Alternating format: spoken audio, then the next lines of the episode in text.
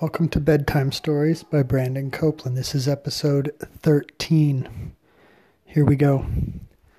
Once upon a time, there was a little boy. He loved to read books. And he would read and read and read all day. And he was only in first grade. But he could read at a level like he was in college. He was very intelligent. And so he would read all the books in his house. And when those ran out, he would go to the library and start reading those books. And one day, while he was reading books outside under a tree, there was a sudden storm. And in this storm, there was lightning and thunder, and the boy didn't want to get his book wet. So he didn't run out, you know, away from the tree. He stayed underneath it for um, shelter.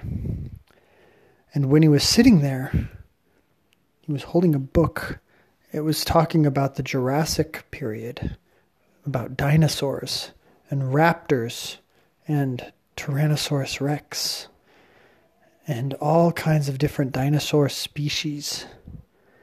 And while he was reading it under the tree in the rain, suddenly, lightning struck the tree.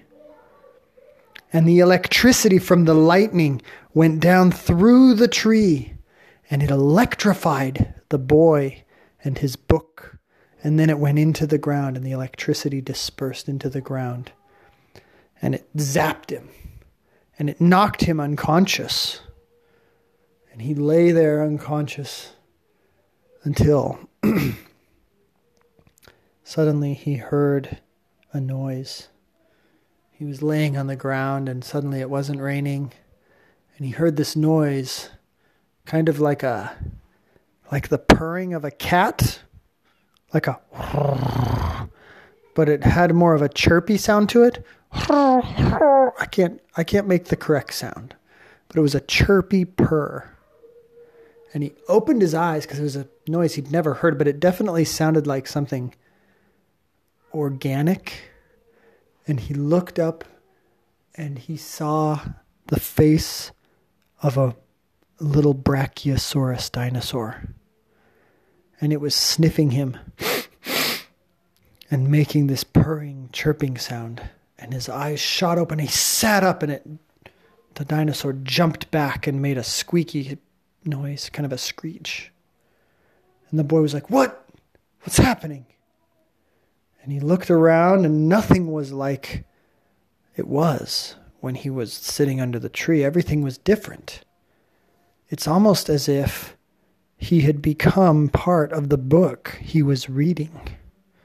Like the electricity had somehow transposed him into the plot of the book, which just so happened to be talking about dinosaurs in the Jurassic period.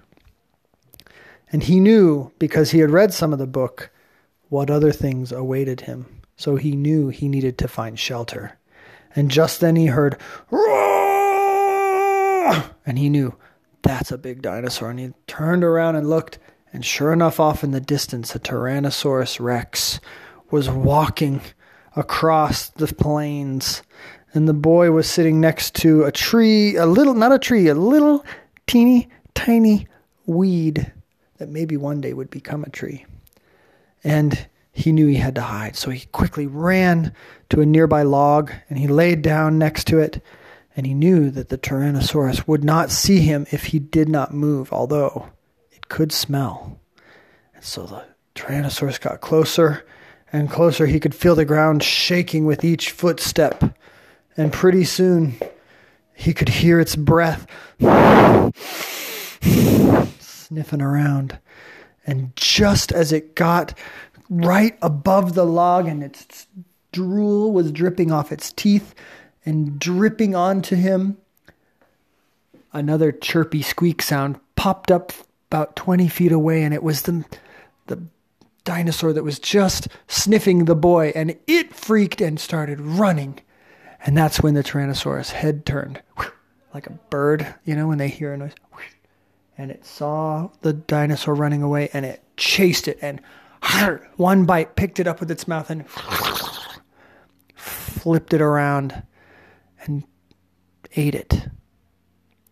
And The boy knew the Tyrannosaurus would be focused on that, so he ran for the nearest mountain he could find, which wasn't too far away. And he found a cave, and he hid in the cave. And he knew in order to go back to his present day, he had to do something with his book. He wasn't sure what, but he still had it.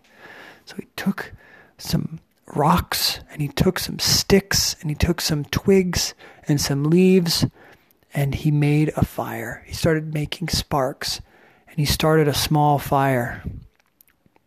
And then, once the fire got going, he threw the book in the fire. He thought, if I destroy this fire or this book, then maybe I can't be in this world because it doesn't exist anymore. So that's what he did. And he threw it in. And as soon as the book started burning, he looked out of the cave and he could see all of the fields around the mountain started to catch on fire. And everything got very, very hot where he was standing, even hotter than the normal fire. And the fires moved quickly and burned all the plants and trees and the earth, and everything just burned quickly. Until finally, the boy was so hot and the fire was so close it burned right up to him and burned him up. And then his eyes popped open, and he was laying on the ground under the tree in the rain where he had been struck by the lightning. Everything was back to normal. And the boy was safe and sound back home. The end.